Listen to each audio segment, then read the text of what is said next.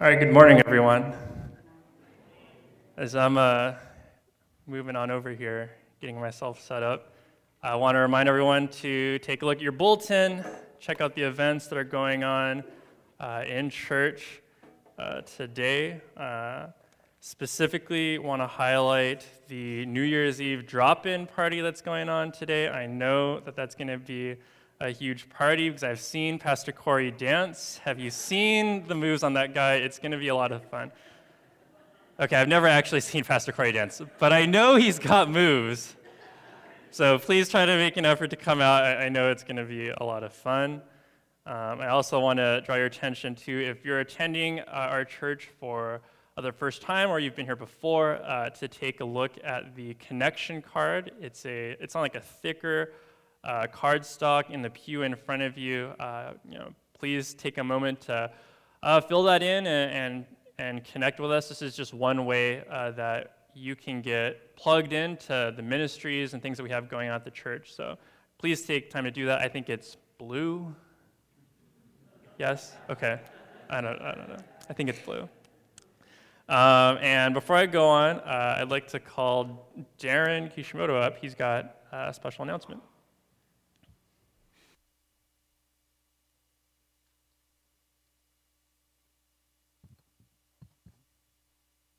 Morning.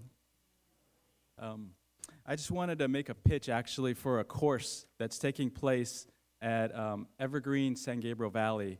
So, Evergreen is about 10 minutes away in La Puente. Um, but in the new year, they're starting a course on January 7th. So, it's actually starting next Sunday. Um, but it's the course, and you'll see there's an announcement in the bulletin. It's called Perspectives. And uh, I know there's a few people in our congregation, uh, JR included, who have taken this course, and I took it last year, and I just wanted to plug this course. Um, it was really uh, eye opening for me, and, and like the title says, it really changes my, uh, changed my perspective on what God is doing in the world around us. And so we know God is at work in our congregation, in our church. Um, this, I think, gives a view to what is God doing at work in the world around us. Some people think of it as a missions type course and it definitely um, is along those lines. But I think it's really about discipleship and understanding what is the role we play as Christians in God's plan and purpose. And God has a plan to bless the world and bless all nations and all peoples, and, and we're a part of that. And so um, you'll see the announcement. It's a 15 week course, it, and um, but uh, on the first the first Sunday, the first course that they have, January 7th, if you're at all interested, um, they let people come to the course and, and just listen and see what it's about and get an understanding um, without having signed up, and then determine whether you, you, you want to participate. So if you're interested at all, again, this is at Evergreen um, Baptist Church and uh, in La Puente, and it's going to be the class is going to be held on Sunday afternoons. So next Sunday, um, it starts at 1:30, and I have brochures um, and if you're just at all interested, please talk to me and uh, I can share more information with you. Thank you. Thanks, Darren. Uh, yeah, like Darren said, I've taken that course at the risk of sounding like a broken record. It really is an excellent course. It's worth your time. Um, you really do learn a lot. Um, so I think that's very exciting. All right. So, with all those kind of announcements out of the way, uh, I should probably introduce myself to you if you don't know me. Obviously, I'm not Pastor Corey and I'm not Pastor Steve. Uh, my name is J.R. Hun. Uh, I was invited by um, Pastor Corey to speak today, and so it's a great, uh, stressful, uh, very humbling honor uh, for me to be before you today and to be able to share the word with you this morning. So, I'd like to start out this morning uh, by reading Jeremiah chapter 31, 31 through 34. You can open your Pew Bible to page 660 if you don't have one, or you can follow along on the screen behind me. Jeremiah chapter 31, 31 through 34 says, The days are coming, declares the Lord, when I will make a new covenant with the people of Israel and with the people of Judah it will not be like the covenant I made with their ancestors when I took them by the hand to lead them out of Egypt, because they broke my covenant, though I was a husband to them, declares the Lord. This is the covenant I will make with the people of Israel after that time, declares the Lord. I will put my law in their minds and write it on their hearts. I will be their God, and they will be my people. No longer will they teach their neighbor or say to one another, Know the Lord, because they will all know me, from the least of them to the greatest, declares the Lord. For I will forgive their wickedness, and I will remember their sins no more. Let's pray. God our Father, we come to you today as a family, a church family, um, and as a church to celebrate who you are, to look at what you have done for us and through us. Um, God, we pray that you would give us wisdom as we look into your word today. Help me to speak truth. Um, I am a weak vessel, God, so fill me and fill us. Give us the humility to not just look into your word, but be transformed by it. Um, so renew our minds this day, God. We humbly ask this in Jesus' name. Amen.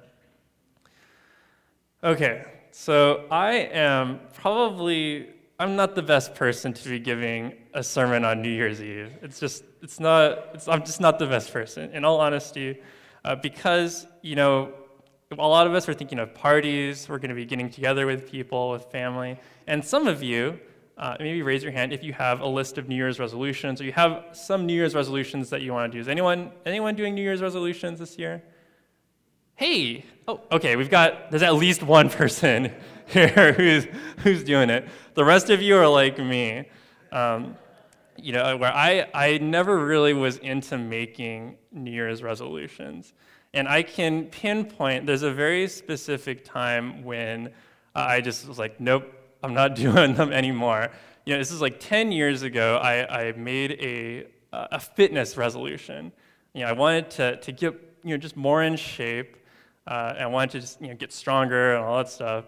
And, and so I committed to, my resolution was I'm going to go through this uh, exercise program. It's a DVD exercise program. That's called P90X. Has anyone heard of this? Has anyone heard of P90X? Okay, I see some people nodding their heads and some people laughing because you know. the X in P90X is for extreme. okay? And I remember I, I, I, was, I was doing okay, and there's the, I remember the specific day when my resolution died. you know, it was, I, um, I was doing, and you, you, every day you do a different type of exercise, right? And so the one day, uh, it was this exercise called plyometrics. Okay?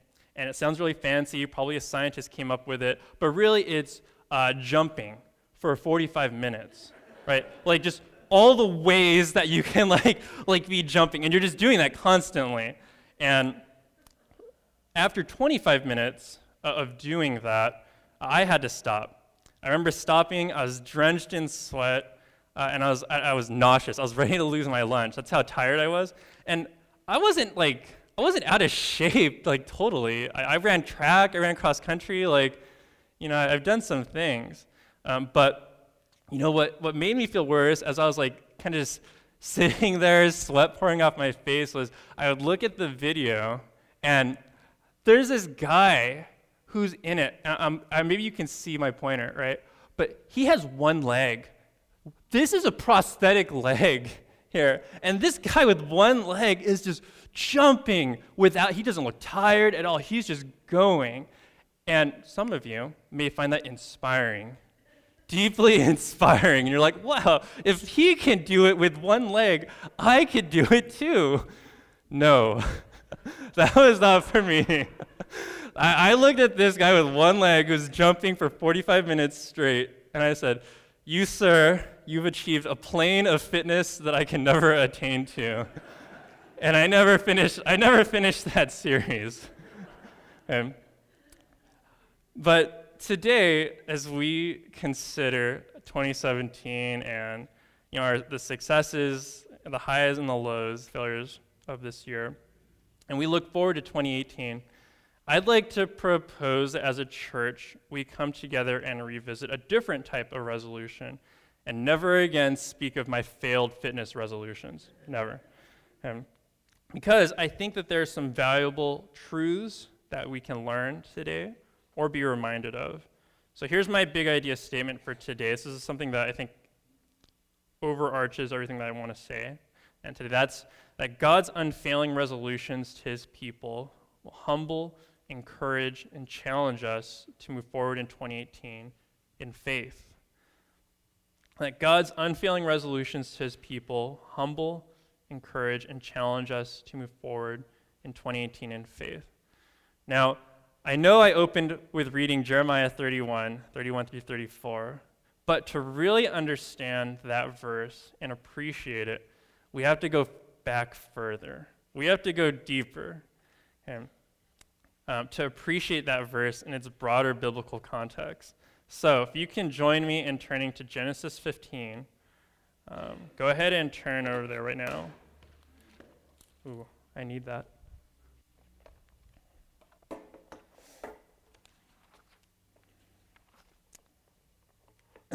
and this is the part in Genesis 15 we touch on the story of Abram, one of the most significant figures and patriarchs in biblical history.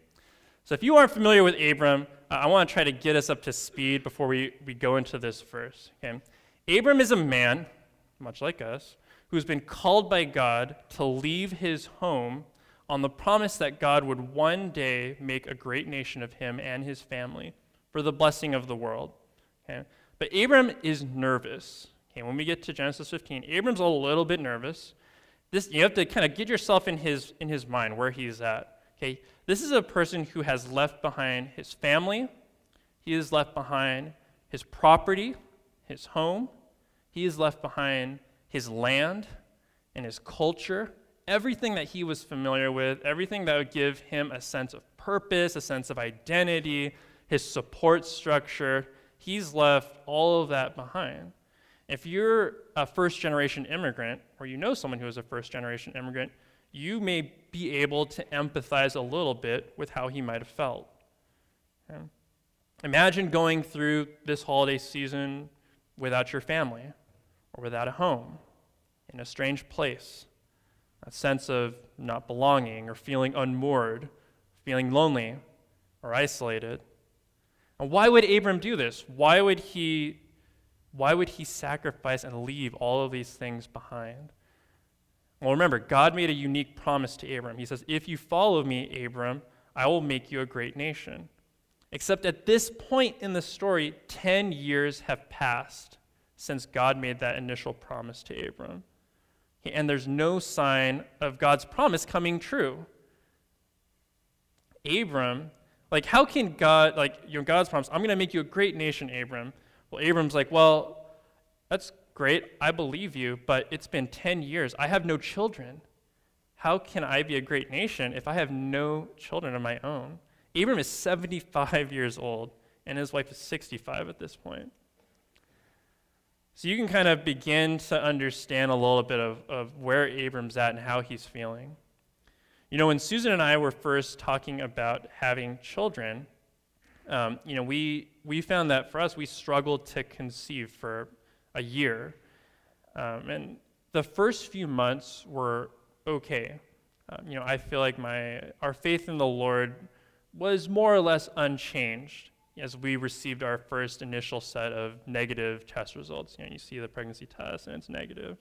And, you know, we're like, okay, it's okay you know, we're, we're going to keep going with this. But as the months went on uh, and more and more uh, negative tests came, you know, I, I felt like it actually began to take a toll on us. We began to feel kind of discouraged. I began to doubt, well, you know, maybe it's not in the cards for us to have children of our own. And what joy we felt when a year into trying and on the brink of giving up, um, that God provided for us Amelia. Um, and you know, one year was difficult for, for me. You know, I was at a place after a year of just not getting an answer, not getting the thing that you know, I, I had hoped and been praying for. Um, yeah. And I can't imagine being in Abram's shoes and going 10 years without seeing a sign, and eventually 25 years before he had the son that was promised. So Abram's nervous. His future is in doubt. And it's into this moment that God enters in Genesis 15. So go ahead and follow me along, follow along with me in, with Genesis 15, 1 through 6. It says, After these things, the word of the Lord came to Abram in a vision. Fear not, Abram, I am your shield. Your reward shall be very great. But Abram said, O Lord God, what will you give me? For I continue childless, and the heir of my house is Eliezer of Damascus. Abram said, Behold, you have you've given me no offspring. He's repeating himself. And a member of my household will be my heir. And behold, the word of the Lord came to him This man shall not be your heir. Your very own son shall be your heir. And he brought him outside and said, Look towards heaven and number the stars if you're able to number them. Then he said to him, So shall your offspring be. And he, Abram, believed the Lord, and he counted it to him as righteousness. Now, before we even get to the resolution God makes towards Abram, he reassures Abram and addresses Abram's fear, his nervousness, his anxiety. That brings us to our first point uh, that I wanted to bring up today is that wherever we are at, God knows and empathizes with us. That wherever we're at, God knows and empathizes with us. God takes time, like the God of the universe takes time to comfort and empathize with Abram. He acknowledges as important the condition of Abram's heart before he moves on to action. Abram's not a superhero or superhuman.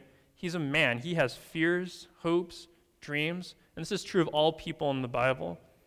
Knowing this, God acknowledges and validates Abram's state. He says, Don't be afraid, Abram. I know how you are feeling. And you have to note that Abram never turned to God and said, Hey, God, I'm afraid. Please comfort me. No, no, no. God just knew. He knew that what God was, or he knew what Abram was feeling. Now, how comforting is that for us today? That he knows your state, he knows my state, he knows uh, all of our unspoken hurts and disappointments and joys and sorrows. And for every person who said something earlier, you know, when Pastor Corey was um, leading that time of sharing, um, you know, there are many people in here who have unspoken things, things that are not spoken, but He, the Lord, knows. And into whatever state you're in, He says to you, Taishi, do not worry. Renee, do not be afraid. Shori, don't be lonely, because I am with you, and I will make it right. Maybe not today, maybe not tomorrow, but I will make it right. Things will not always be this hard or this broken. And so we take great comfort in knowing that God knows us and He empathizes with us. Now, after addressing and acknowledging Abram's state, God moves on to solidify or ratify a new resolution or covenant with Abram. To take the words of comfort that he offered to Abram and to make them concrete. Now, this leads us to the second point we're going to get to, which is God's resolutions to his people stand alone. When God enters the picture with Abram, he makes a special resolution or covenant with Abram. This is very important. So let's go ahead and read Genesis 15, 7 through 11. Starting at verse 7 says, And he said to him, I am the Lord who brought you out of who brought you out from Ur of the Chaldeans to give you this land to possess. But he said, O Lord God, how am I to know that I shall possess it? He said to him, Bring me a heifer that's three years old, a female goat three years old, a ram three years old, a turtle dove, a young pigeon. And he brought him all these, cut them in half, laid each half over against the other. But he didn't cut the birds in half, very important detail. And when the birds of prey came down on the carcasses, Abram drove them away. So let's talk about covenant. Okay.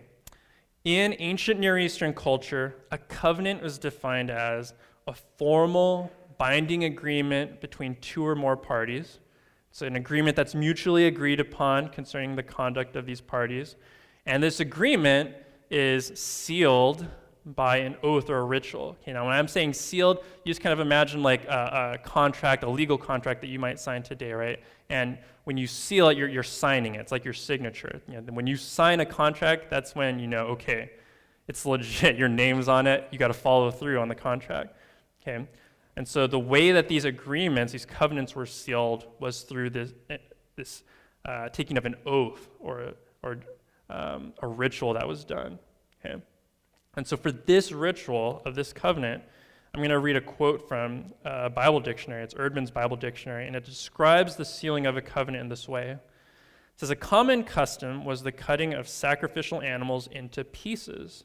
And after those animals were cut lengthwise and the pieces of meat placed opposite one another, the participants, so you've got, you're to have to use your imagination, okay? You've got, like, the animals are being cut, and the participants um, and it's kind of, they're on side by side, and, and the, the participants walk through the middle of these pieces, symbolizing that whoever would break the agreement or break the covenant would be cut like the animals that they're walking through. Okay, so it's, it's actually, I, I, I thought about putting up like a depiction of this. I was like, no, no, no, like that might be a little bit much for everyone. But I actually think it's very important for us to understand that it is a graphic scene, to try to visualize it, because it's important. Um, it, it, goes into what we need to learn about a covenant. And you have to imagine, you know, a cow, okay, it's three years old, it's at least a 1,000 pounds, a goat that's at least 300 pounds, a ram that's at least 200 pounds, turtle and pigeon, okay, we don't have to worry about how much they weigh. Okay. But that is at least 1,500 pounds of animal cut up into large pieces and laid side by side. And that's a tremendous amount of blood and, and just guts and, and just fat and organs. And, and it's, it's gross, it's a grotesque image. And in a traditional cutting of a covenant, each party walks through the trough, right, that's formed through it, and they walk through it. And you can imagine you know, they're, they're walking through barefoot, they're, they're wearing robes, and so blood and, and flies are just getting all over their feet, right?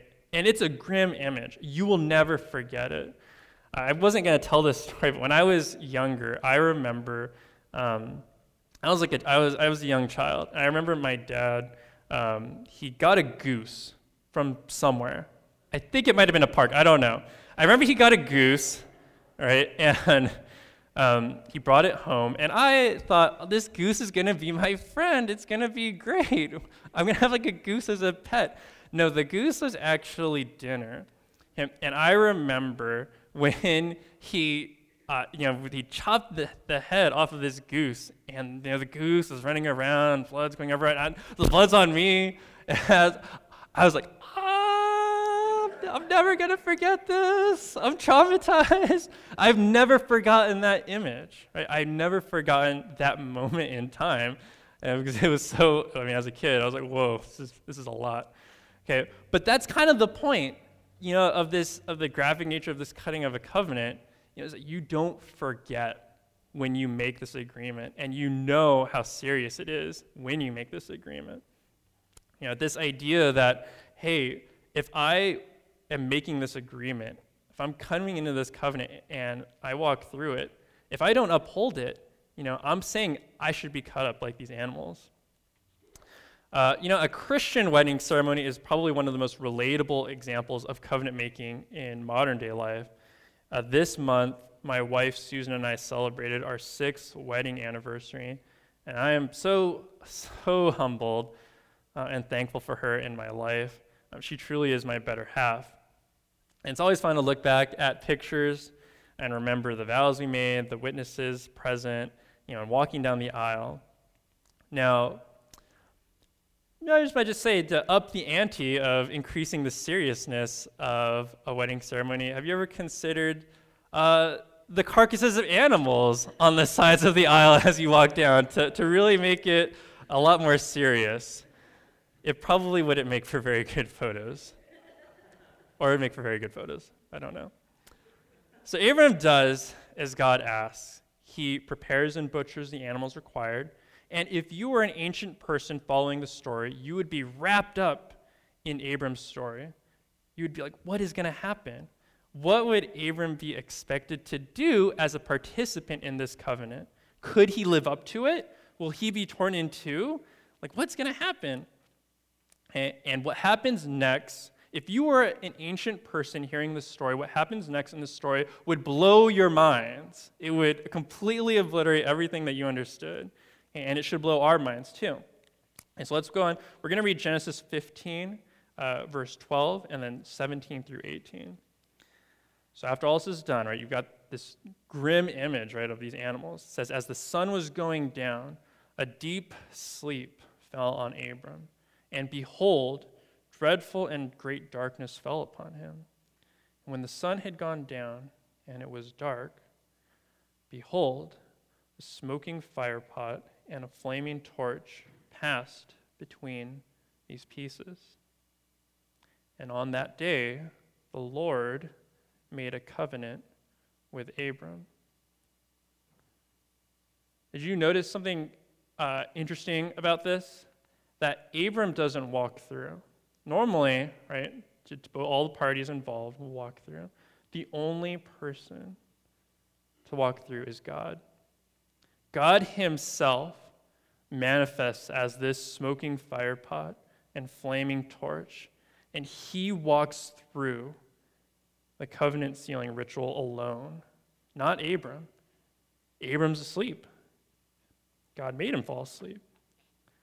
God cuts a covenant with Abram, but God assumes the responsibility and the consequences of ensuring the covenant's upheld.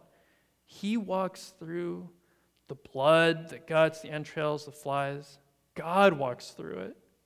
And that would blow our minds. This would be a bombshell to ancient readers they would be accustomed to this idea that gods have to be appeased.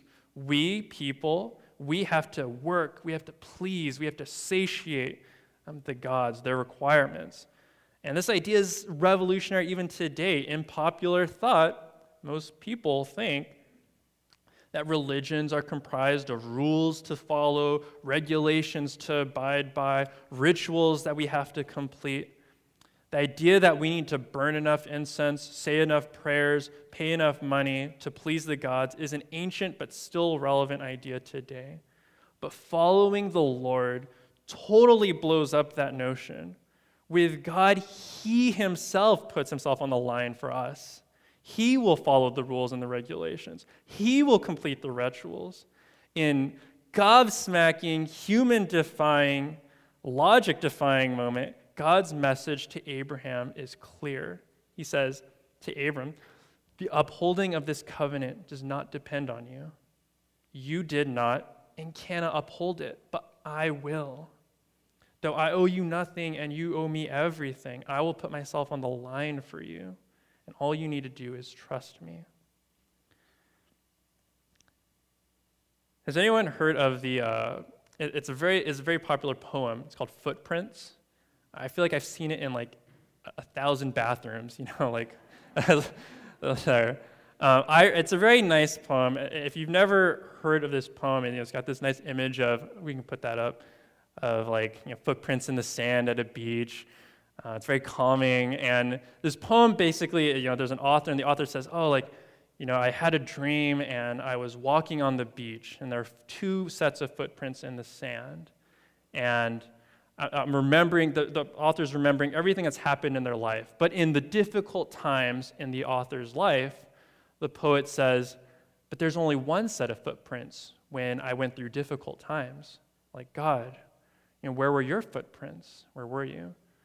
And in the poem, uh, you know, they say, well, God turns to the poet and says, well, those are the times when I carried you, right? And it's a, it's a beautiful sentiment. Uh, but I would like to uh, say that, uh, and this may ruin your, don't, don't take down your footprints poems, okay, if you have them up. I like to say, though, that that's a little inaccurate, okay, this idea that there are two sets of footprints. Okay? Because when we look at what we've seen of how God sealed his covenant with Abram, okay, there, there were never two sets of footprints. There was only one set of footprints, and it's always been the Lord's because He was the one who walked through that covenant sealing process alone. He is the one who is carrying us from the beginning all the way to the end. There's only one set of footprints, and it's His. And that's what being a believer is about. So you may be thinking, this is a nice story, Jer. Uh, the story is for Abram. It's not for me. God knows Abram. God upheld Abram. Abram's a great guy. How does this come back to me? Contrary to popular opinion, the Old Testament is not predominantly represented by a God of wrath. It, he is, in fact, the same God of the New Testament, a God of mercy and of justice and of grace. And all of these things foreshadow something greater, the greater covenant so let's go back to Jeremiah 31, 31 to 34 again. It's page 660 in your Pew Bible. I didn't forget that I opened up with that verse. And it says this The days are coming, declares the Lord, when I will make a new covenant with the people of Israel and with the people of Judah it will not be like the covenant I made with their ancestors when I took them by the hand and led them out of Egypt. Because they broke my covenant, though I was a husband to them, declares the Lord. This is the covenant I will make with the people of Israel after that time, declares the Lord. I will put my law in their minds and write it on their hearts. I will be their God, and they will be my people. No longer will they teach their neighbors, say to one another, Know the Lord, because they will all know me from the least of them to the greatest, declares the Lord. For I will forgive their wickedness and remember their sins no more. One day, a man was born to a virgin woman. He would live without sin, be called the spotless lamb. He would share with his disciples that he was establishing a new covenant, but his followers would abandon him. They would even fall asleep in his last hours and he would walk alone to establish this new covenant. But this time, it was not sealed in the blood and the gore of animals, right? But it was sealed in the blood of the Son of God Himself. He would be both the sacrifice and the one walking through the covenant ritual. And though not a single one of us who is party to this covenant has kept up its stipulations, namely to be without sin, it is not us who is torn or beaten or bloodied. The new covenant is to not just the, the descendants of Abram, but to Jew and Gentile, slave and free, young and old, rich and poor, black and white, all of us. This is a covenant where we can know God and be known by God. So this brings us to my last point, which is that Jesus is our, the ultimate and final covenant maker. Our covenant relationship with Jesus is one that He initiated. He has provided the sacrifice for. He is upholding and will uphold for all eternity. Our covenant with Jesus is binding. It's a contract. It's final. It will never fail because we didn't lock it. He did. For those of us in this room who are followers of Jesus, we are effectively in a marriage covenant with Him, one that He knows sometimes our love for Him may flicker or dim, but He will be faithful for. He will uphold it. For everyone who, like Abram, believes that God will uphold His promise to us, He swears that He will know us and He will forgive our sins. The new covenant we have with Jesus is the best resolution to have ever been made in history. And for every single time that you or I are discouraged in your walk with the Lord, every time you feel like you've disappointed Him, you feel like you've fallen short, each time you must return to the image of God Himself sealing this new covenant for you, for me, because in our place He was broken. And so we are humbled and we must be encouraged and we must rejoice and sing and follow him anew. Because this is the gospel. The gospel is not just in the new covenant, this is not just the means by which we're saved, it is the oxygen that we breathe to continue on in this journey of following Christ. So, have you ever considered your relationship with God as one that's in a covenant?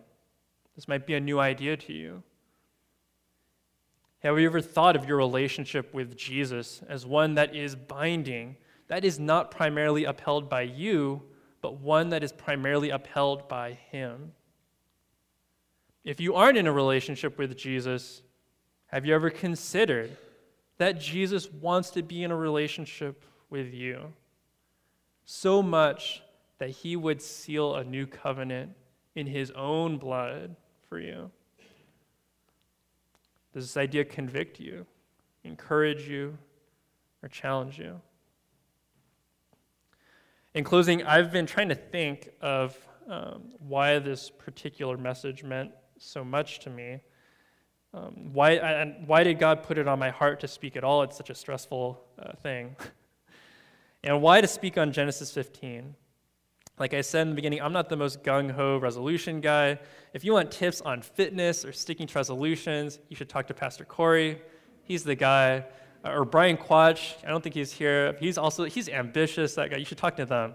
Okay, they're the guys you should talk to. Not don't talk to me. Okay, but you know, this year there have been several points where close friends of mine have come to me and asked me how I'm doing, and more often than not, I've responded to them that I'm doing okay, that I feel a little bit beaten up. And I feel like this year's kind of beaten me up a bit. I'm tired. Um, you know, I still have my faith in the Lord. It's not shaken. Um, but, you know, it just feels like it's been a tough year. Um, I've had a more demanding work and travel schedule. Um, Susan's pregnancy has been a source of joy, but also of change and challenge. Uh, my mother had hip surgery. In October, I suddenly lost feeling in half my face, thought I was having a stroke. Um, fortunately, went got a CT scan, and um, I was cleared of that as I, I was diagnosed with Bell's palsy, uh, which is a temporary paralysis of the face. You know, that, and it's much better than having a stroke, but it was just one more thing. And, and finally, all the numerous challenges um, that my father in law, Chris, struggled with with his health um, over the course of the year and his eventual passing in November.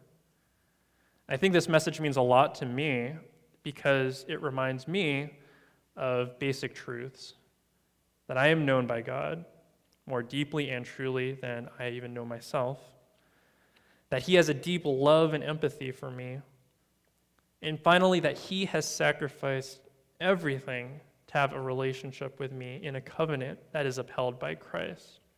I don't deserve it. I haven't earned it, but He has done it. And He will continue to uphold me and my family through thick and thin until we see Him and Chris and all others that we love in Christ again. And so it's this covenantal love that God has for me and He has for us that I hope will urge us on in 2018 to loving God more deeply and truly and fully. And so I hope that in looking at God's unfailing resolutions to us, that He has humbled us and convicted us, encouraged us, and challenged us to look forward to 2018 with hope and anticipation. Let's pray. God, we sit here before you humbled and amazed at what you've done for us, that you know us, that you know every person in this room more deeply and more truly than we know ourselves. You know our joys and our sorrows from this year. You know our hopes and our fears for 2018. God, establish us, as the psalmist says, like a tree planted by streams of water, whose roots rest in your strong covenantal promises to us. We ask this in Jesus' strong and unfailing name. Amen.